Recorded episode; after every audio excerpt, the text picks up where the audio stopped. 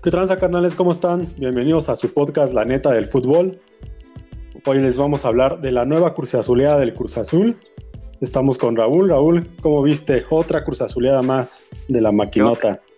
Sí, ¿qué onda, Chucho? ¿Qué onda, amigos? Pues aquí todavía eh, emocionado. Esos Pumas eh, hacen que, estés al filo del sillón, aunque no seas de, su equipo, que no seas aficionado. Pero más allá de la hazaña de Pumas, si es algo digno de analizar, eh, sería, sería un manjar para Freud este equipo que, nos deja sin calificativos. Es, algo insólito, ¿no? Pero con todo, ¿eh? Y siempre nos la aplica. Yo me acuerdo la final del 2013, que es la que pierden contra América en los últimos dos minutos. Yo ya tenía la nota hecha, ya era nada más esperar para darle clic y tómala. Todo nos la tuvimos que volver a hacer porque nos cambió todo con, esa definición en penales y ahora también ya teníamos el, podcast listo para, empezar a grabar y bueno, una Cruz Azuleada más. Sí, sí, sí, ahí aplica, el Cruz Azul siempre aplica esta de par en las prensas, ¿no? Este, parece que, tiene el partido resuelto, es increíble cómo después de un 4-0, este, Pumas estaba muerto y, mira, o sea, no puedo creer que necesitaban un gol y, y ya después Pumas tendría que meter seis y pues todo se va alineando, ¿no? Dicen que esto es lo único normal que ha tenido el 2020, que el Cruz Azul haga uno de estos ridículos monumentales. Pero ridículo, en serio, o sea, nosotros estábamos pensando, pues que si, viviéramos en, no sé, en Noruega, en Dinamarca, estos países de primer mundo, incluso Inglaterra, España, donde se juega buen fútbol, pues no viviríamos estos partidos, solo en México vivimos esta clase de, encuentros por el formato de liguilla bueno, este, por el formato de liguilla, pero este, pues qué dices de mi Barcelona que se le han aplicado una y otra y otra y no se cansan, ¿eh? O sea, guardando proporciones, este, el Barça la ha cruzazuleado tres veces seguidas, ¿eh? Oh, pero la de Cruz Azul ya, ya son varias, podemos recordar algunas. La última, pues esa final que pierde contra América, después el, el partido que pierde, ¿sí? Sí, sí, sí. Este, como dices, yo para mí esta está en, la, es la peor, digo, no podría ser la peor cruzazuleada porque no fue en una final, creo que la número uno sí sigue siendo la del América del 2013, pero esta la pongo ahí casi a la par, ¿eh? Este, y, fíjate, para mí las tres peores cruzazuleadas han sido contra rivales históricos, ¿no? Este, acordémonos de, de un 4-1 en repechaje contra las Chivas allá en el 2003, 4-1 eh, que se convirtió en 5-1 porque en el partido de vuelta Palencia metió un gol de penal y Cruz Azul iba ganando 5-1, ¿te acuerdas? Sí, sí. Entonces, ese, ese partido fue, fue 4-1 aquí y 5-1 porque iba ganando de regreso.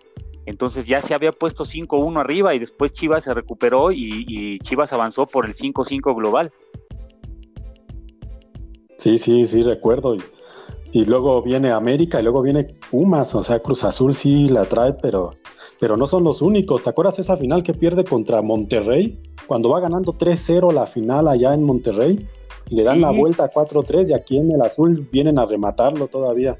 No, me acuerdo también que el, Pachuca también se los agarró de puerquito, el, Toluca, creo que, creo que son pocos los equipos que no se le han aplicado a la máquina, ¿eh?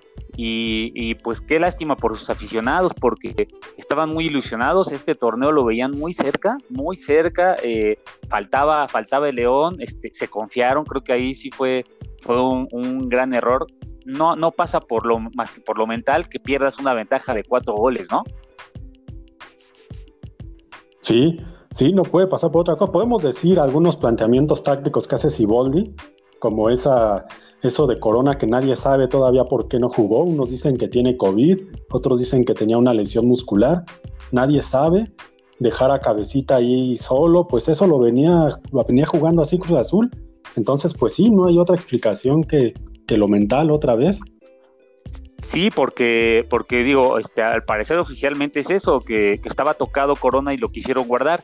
Eh, este, no creo que sea cuestión de soberbia, eh, que se lo haya querido guardar, este, que metas al Shaggy de inicio, en realidad Cruz Azul salió con todo lo que tenía, pero, pero salen dormidos y te, encuentras eh, a un equipo que, Pumas, pues si algo caracteriza al cuadro universitario, pues es que, que, le ponen un par de amígdalas, diría Hugo, ¿no? Este, no los puedes dejar vivir porque a lo mejor carecen de fútbol, pero les sobran esas amígdalas que hace tan felices a sus aficionados, ¿eh? Este, esta, esta, este partido me emocionó, te digo, yo no soy aficionado de Pumas, pero hay que reconocer, me emocionó como aquel partido contra Tigres, ¿no? Sí, muy similar, muy similar, aunque aquella vez en los penales pues finalmente pierden y esta vez sí alcanzan a calificar. Pero imagínate, o sea, ¿cuántos partidos? Yo creo que pueden jugar 10 partidos Cruz Azul y Pumas y en ninguno le vuelve a meter 4-0. O sea, es una cuestión increíble lo que le pasa a Cruz Azul. Sí, de hecho, de hecho Cruz Azul estaba muy confiado, hasta ellos mismos presumieron sus estadísticas, o sea, Pumas nunca le había metido 4-0 en torneos cortos, así de sencillo, o sea, tenían hasta los números a su favor, nunca se ha habido 4-0, de 27 partidos que han jugado en torneos cortos, en Seúl ha, ha metido gol Cruz Azul en 23, o sea, no se había ido en blanco más que en 4, entonces tenían que alinearse los astros a favor de Pumas, en contra de Cruz Azul, pero de manera dramática. O sea, esto es, de la tragicomedia, ¿no? O sea, en, en palabras de Villoro, me encantaría, me encantaría que nos regalara dos minutos nada más para escuchar cómo se expresaría de una, una Cruz Azuleada épica. No, tenemos que preguntárselo alguna vez porque es una cosa que no, no se puede explicar. O sea, no podemos hablar de Cruz Azul como un ente, como un ser. O sea, Cruz Azul en estos 23 años ha tenido diferentes técnicos, jugadores, todo, esquemas tácticos, hasta estadio diferente. Y, pasa lo mismo con lo que quieras. O sea, parece ser una cosa ya hasta de malaria, como dices, ¿no? Una maldición total ahí de que le pasa ahí a los de la Noria.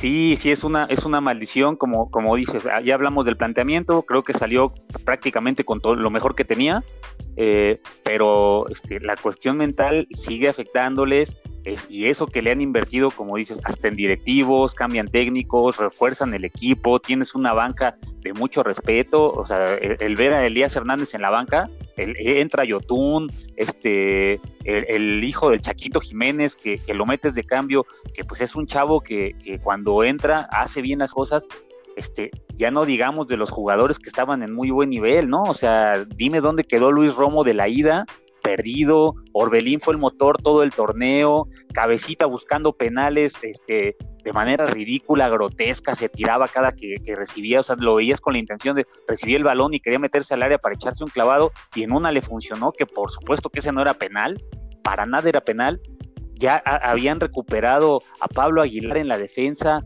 o sea, Cruz Azul en realidad se mostraba como un rival de bastante respeto y ya nos estábamos saboreando es, esa final contra León, ¿no?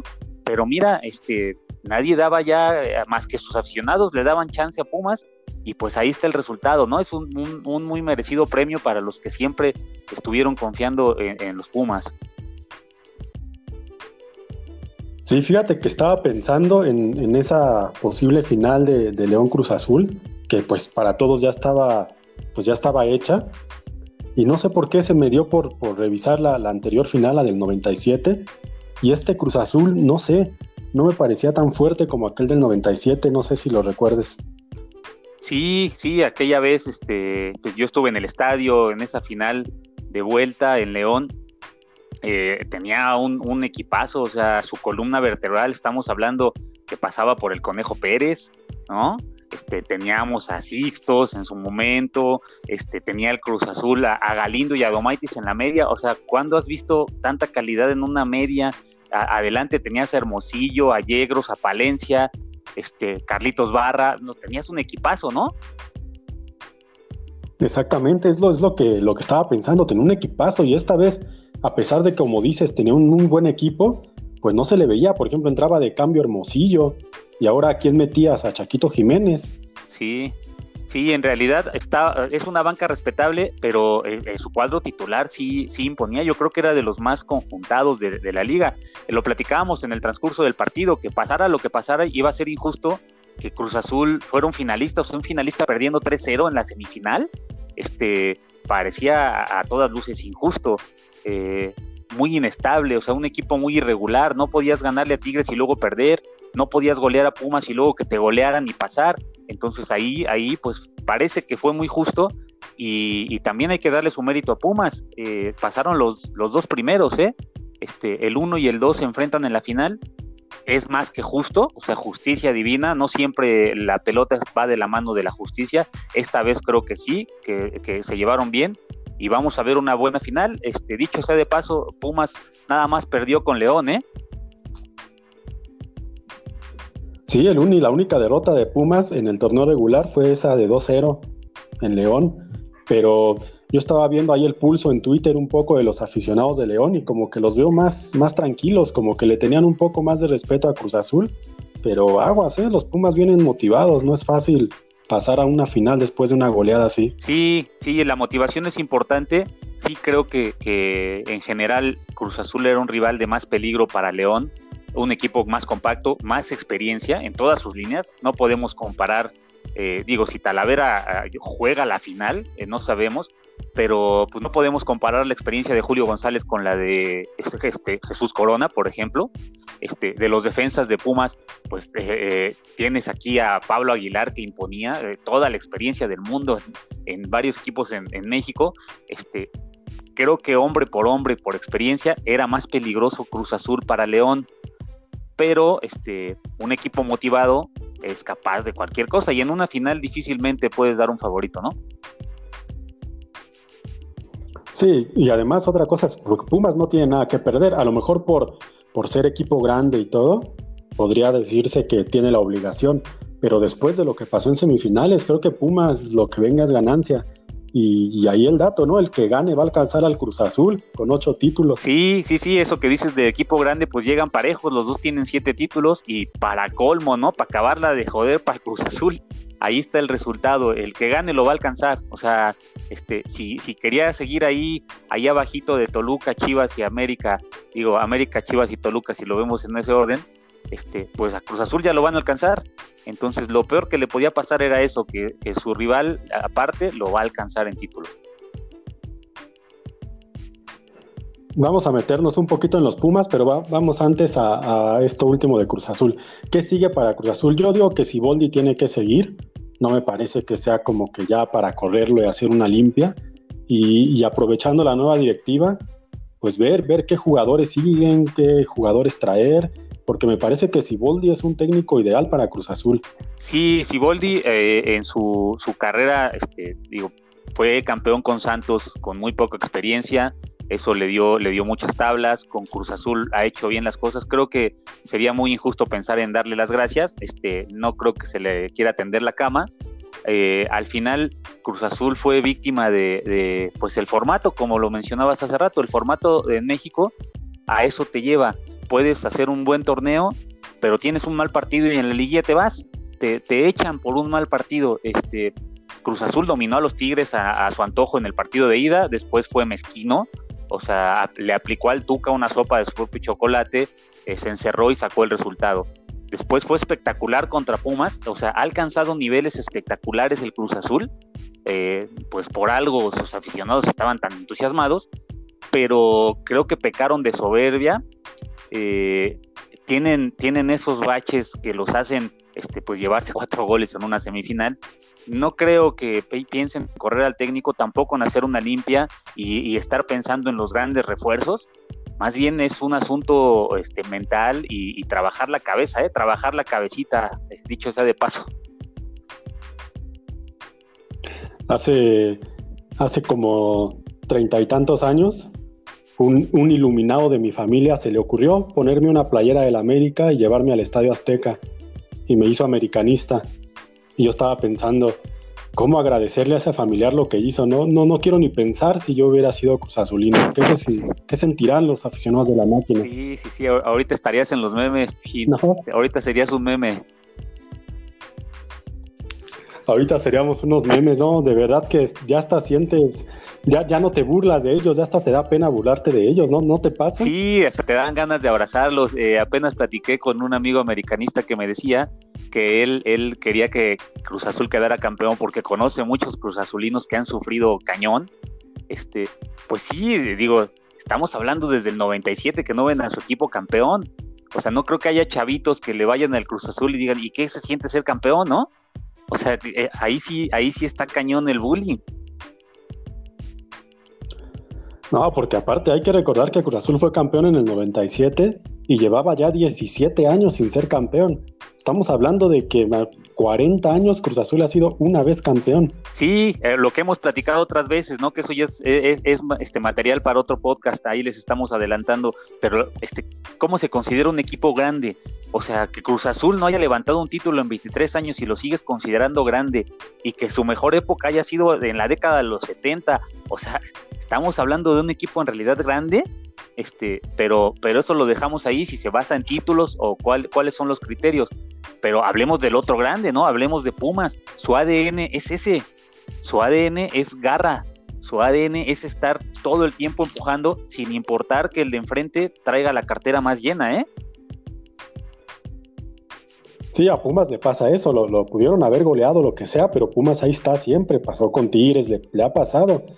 Este, y ahora no, no está ese pretexto de las 12 del día en CU, del público empujando, estaba el estadio vacío en la noche y aún así el empuje ahí salió y, y pues con su juego, ¿no? Dineno ahí un doblete, Dineno ahí me parece que va para, para arriba, un jugador que llegó sin mucho, sin mucho cartel, pues nadie lo conocía, por lo menos yo no lo ubicaba y, y ahí están sus números, ¿no? Creo que lleva 10, 11 goles en, en esta campaña y tiene ahí un delantero para, se habla ya de su salida incluso, ya estaba ahí pensando en que podía llegar incluso a Cruz Azul, pero, pero Dineno y Carlos González son, son la apuesta fuerte de Pumas para esta final. Sí, ahí muchos, muchos pensaban que, se iba a encimar con Cocolizo, eh, Cocolizo era el centro delantero natural, el, que le sacaba las papas del fuego a Pumas, le meten a, a, este, este jugador que llegó y sorprendió, una de esas apuestas eh, este, sin muchos reflectores y, le pegó efectivamente. Coincido que, es, eh, pues es la apuesta de Pumas, estos dos centros delanteros que te pescan cualquier pelotazo y la cuelgan al ángulo, eh, es su principal arma. El portero, este, pues muchos lo crucificaron comiéndose cuatro en la ida, este, aunque no tuvo mucha responsabilidad, hay que ser sinceros. Eh, a, Pumas lo veo peligroso por la motivación pero la motivación no siempre alcanza. León sabe, sabe quitarle ese, ese, ese ímpetu a, los equipos que llegan muy entusiasmados. Ya lo vimos con Chivas, ¿no? Nada, qué bueno que lo mencionas. Vamos a pasar a esa segunda semifinal y León, que avanza, me parece que, que justo. León hace lo, necesario. Creo que Ambriz aprendió de, de eliminatorias pasadas en donde se lanzaba al ataque, descuidaba un poco atrás y ahí lo eliminaban como le pasó con Morelia. Me parece que aprende Ambriz, hace un planteamiento mucho más, mucho más, digamos, precavido en algún momento, pero siempre dominando el balón, siempre llegando, y eso que no jugó con, con un centro delantero clavado. Y a mí me parece que le ayudó porque, como ya dijimos en un anterior podcast, Gigliotti pues no, no resultó ser el delantero que León esperaba y la movilidad de Campbell volvió locos a los centrales de Chivas. Sí, sí, creo que así como, como Bucetich le dio una lección al Piojo, pues ahora se la aplicaron, se la aplicaron al Rey Midas y, y Ambriz se vistió de frac, eh, le ganó la partida en los dos juegos, ¿eh? El primer partido, en el de ida, en el primer tiempo, este, León dominó sin tener rival eh, Chivas llegaba mermado, lo habíamos platicado, indisciplinas para, para Chivas. Eh, fue un torneo turbulento, así, lo podría calificar, turbulento. Sus aficionados, sinceramente, con todos esos tropiezos, altibajos, este, indisciplina, COVID, etcétera, pues no pensábamos que llegaran a una semifinal eh, llega Bucetich, pone orden, sabíamos, sabíamos qué iba a pasar con la llegada de Bucetich, no hay que, no hay que olvidar que no, inició el torneo eh, Bucetich con Chivas, eh, lo tomó ya, ya después de unas jornadas, el equipo lo armó en Flacotena, entonces en general para, para Bucetich y para ese plantel puede parecer un buen torneo. Si nos ponemos exigentes, pues una institución, ya como institución, pues Chivas tendría que ganar títulos cada torneo. Son equipos obligados a eso. Pero si hacemos un análisis del trabajo de Bucetich, de los jugadores, creo que fue, fue un buen torneo. Si hablamos como aficionados, siempre queremos ser campeones. Pero acá las lesiones terminaron de fregarlos. Eh, te das cuenta que tenías a, a Alexis y a Macías a medio gas y se notó. León, eh, como dices, con lo necesario, con el librito en la mano, echaron a Bucetich. Oye, pero qué bueno que mencionas esta parte. Yo sí te lo quería preguntar, tú que eres Chiva, porque pues lo hemos visto, ¿no? O sea, el América quedó eliminado y pues todos lo sabemos, no lo ocultamos para nada, es un fracaso, no hay de dónde agarrarte, no hay ni siquiera echarle la culpa al árbitro, al bar, nada, te eliminaron y se acabó y es un fracaso y se habla de que Herrera puede salir y ya se habla de una limpia de jugadores queda fuera Cruz Azul y pues ya estamos viendo los memes, las Cruz Azuleadas, otro fracaso, que se vaya Siboldi. Cuando Pumas pierde 4-0 en la ida, crucifican a Lilini, que estaba que pura suerte, que no jugaba nada, pero pierde Chivas y ¿qué pasa? Que todos empiezan a decir que fue un buen torneo. ¿De dónde sacan eso? O sea, América tuvo 13 lesionados durante el torneo.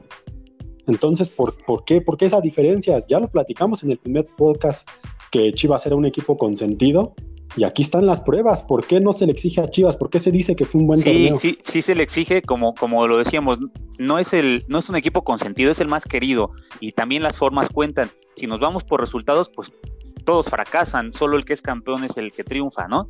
Todos los demás fracasan. Y si, si utilizamos ese término, a mí me parece que la América eh, eh, peca de soberbia y siempre ese término dominguero y rimbombante de que es un fracaso, pues entonces llevan 100 años fracasando porque eh, no han sido campeones todos los años de su historia.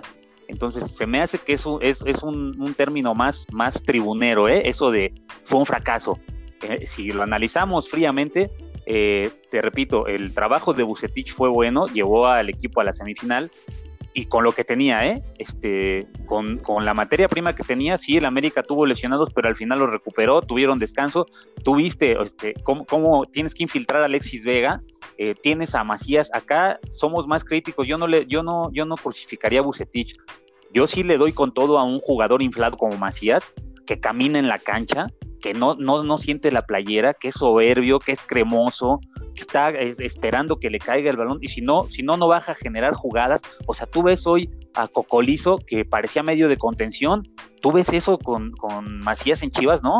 Es jugadores a los que sí hay que crucificar, a los que hay que exigirles.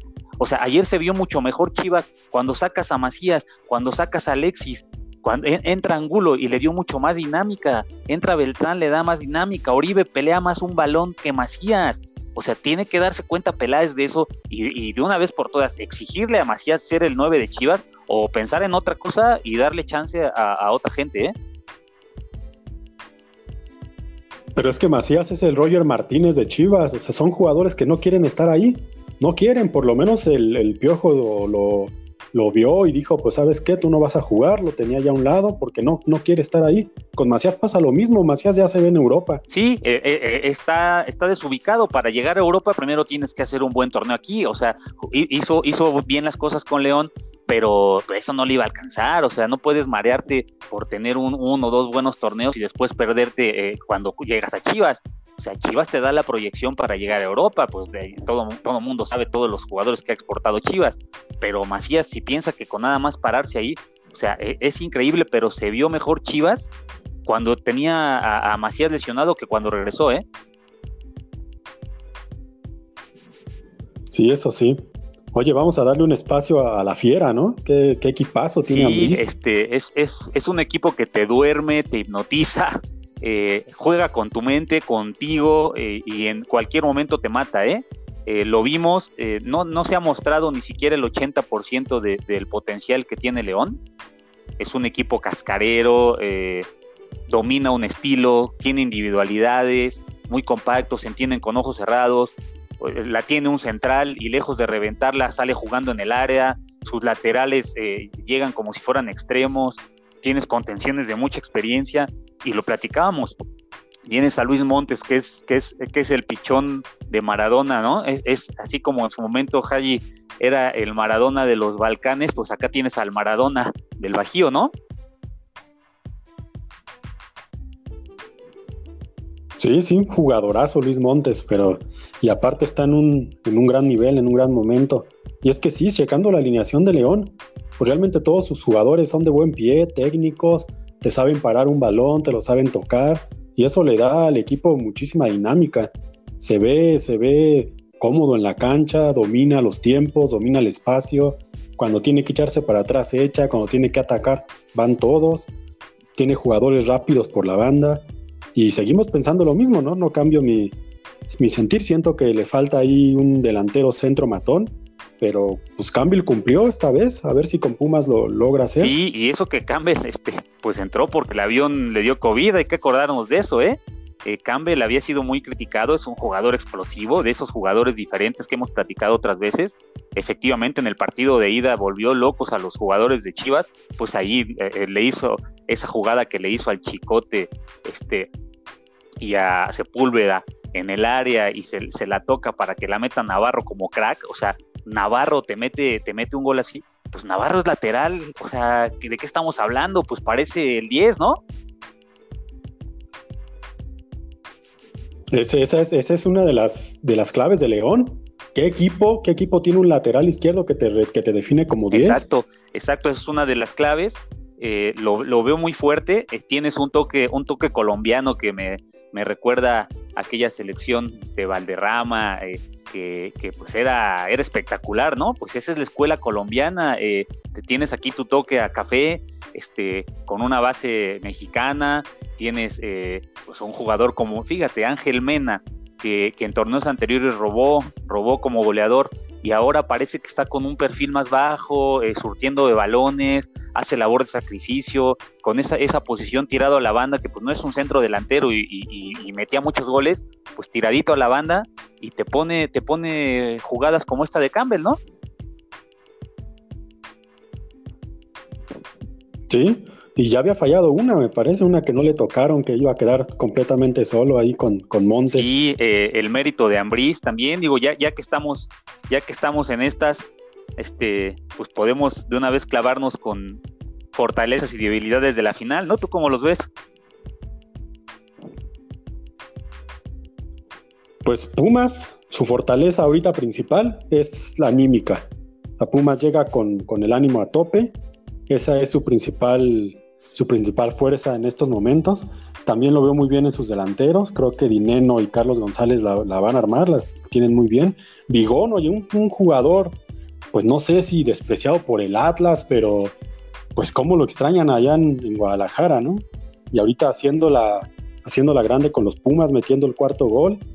Me parece que en la central de Pumas por ahí puede estar la, la clave para León.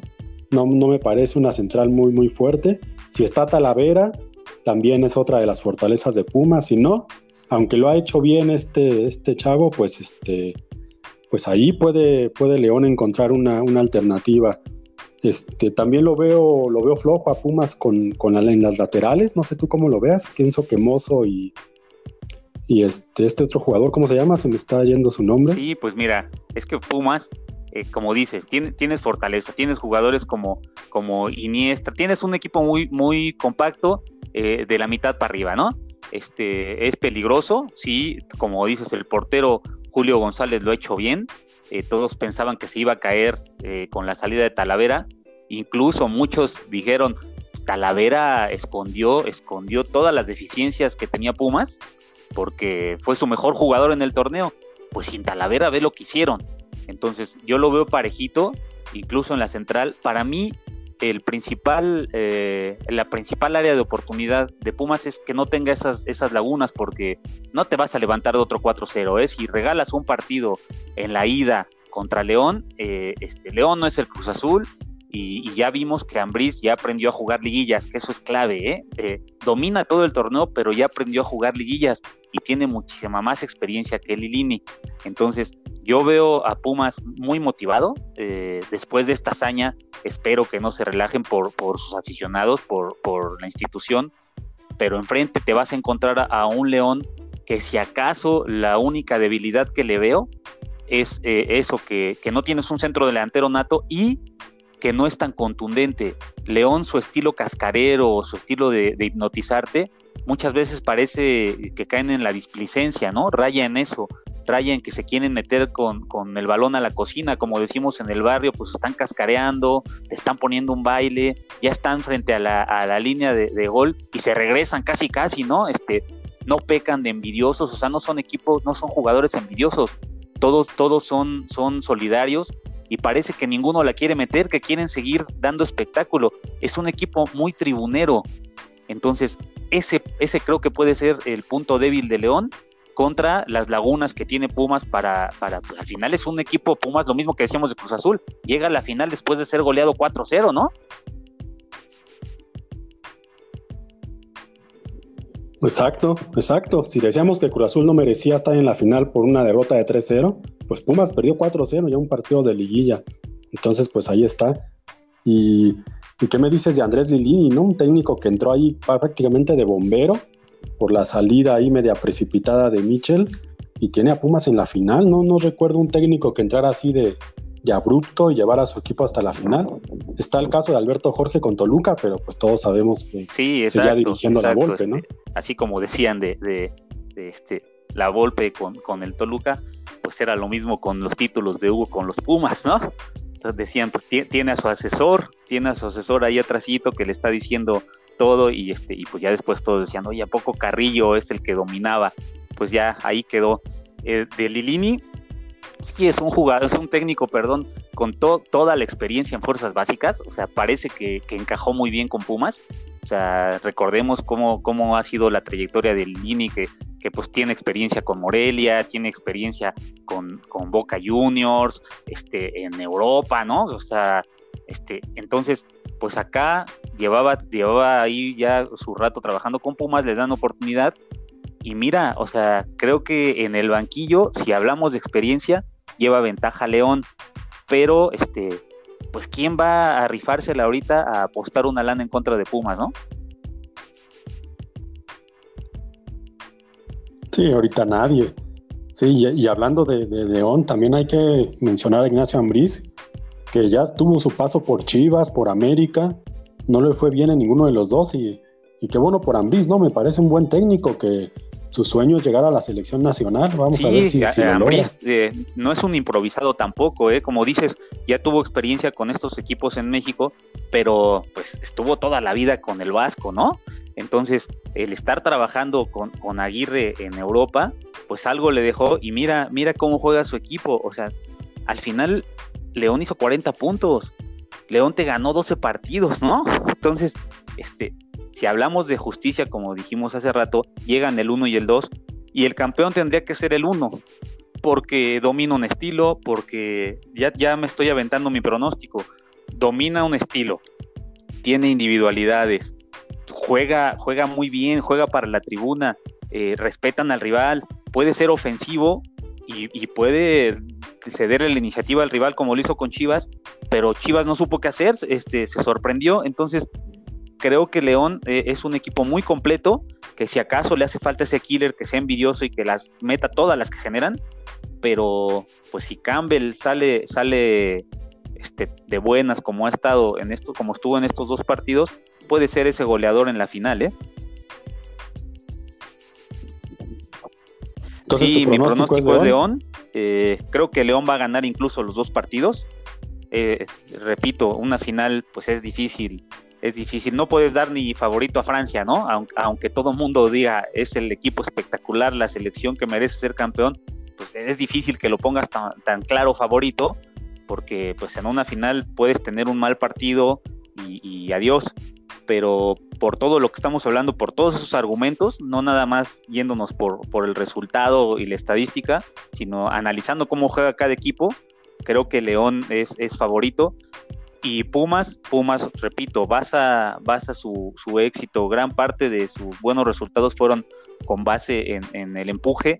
Hoy tuvieron también eh, eh, enfrente a Cruz Azul con muchos errores. Revisemos los, los goles no son goles de grandes jugadas, el primero llega de rebotes, el último es un, gran descuido, gran descuido, o sea, este, al minuto 88, entonces pues hay que revisar cómo son los goles de cada equipo, el funcionamiento de cada equipo, las bancas, los técnicos, y eh, en un balance general veo a León arriba.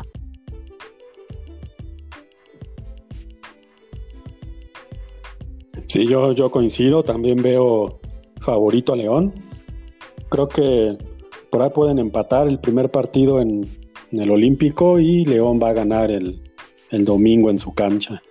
Sin, sin, broncas, ya lo dijiste, es un equipo mucho más compacto, más hecho, Ambriz ya llegó a una final, la perdió contra Tigres, una final por cierto muy cerrada, 0-0, empataron en la vuelta después de un 1-0 en el Volcán. Entonces Ambriz pues no quería perder su segunda final consecutiva. Y pues Pumas yo creo que ahí puede pagar un poco el precio de, la novatez. Muchos de sus jugadores van a debutar en una final, incluyendo el técnico. Y esa experiencia que ya tiene León va a ser determinante. Además de que pues la verdad juega bastante bien. Y es muy, muy merecido que el equipo que hizo 40 puntos, que el que le siguió hizo 32, que fue Pumas. O son 8 puntos de diferencia, pues se llegue a reflejar en la final para darle más credibilidad. Así es, así es, ya estaremos platicando quién es el, nuevo técnico campeón, ninguno lo ha sido, eh, y pues va, va a ser su, su remojo. Ya veremos quién sale más fiera de estos dos, ¿no? Sí, de hecho es una final inédita. León Pumas, a pesar de tener siete títulos cada uno y varias finales por ahí, pues es la primera no, vez que no se, habían encontrado en, la final. Vamos a ver, eh, me parece una, una final ofensiva. A ver si no nos falla, eso esperábamos también de, la semifinal León Chivas y, al final fue una partida de ajedrez muy cerrada, ¿no? Entonces acá me parece que, va a ser una final abierta, que no, no se van a guardar y, hay que ver quién, quién gana esa partida, ¿eh?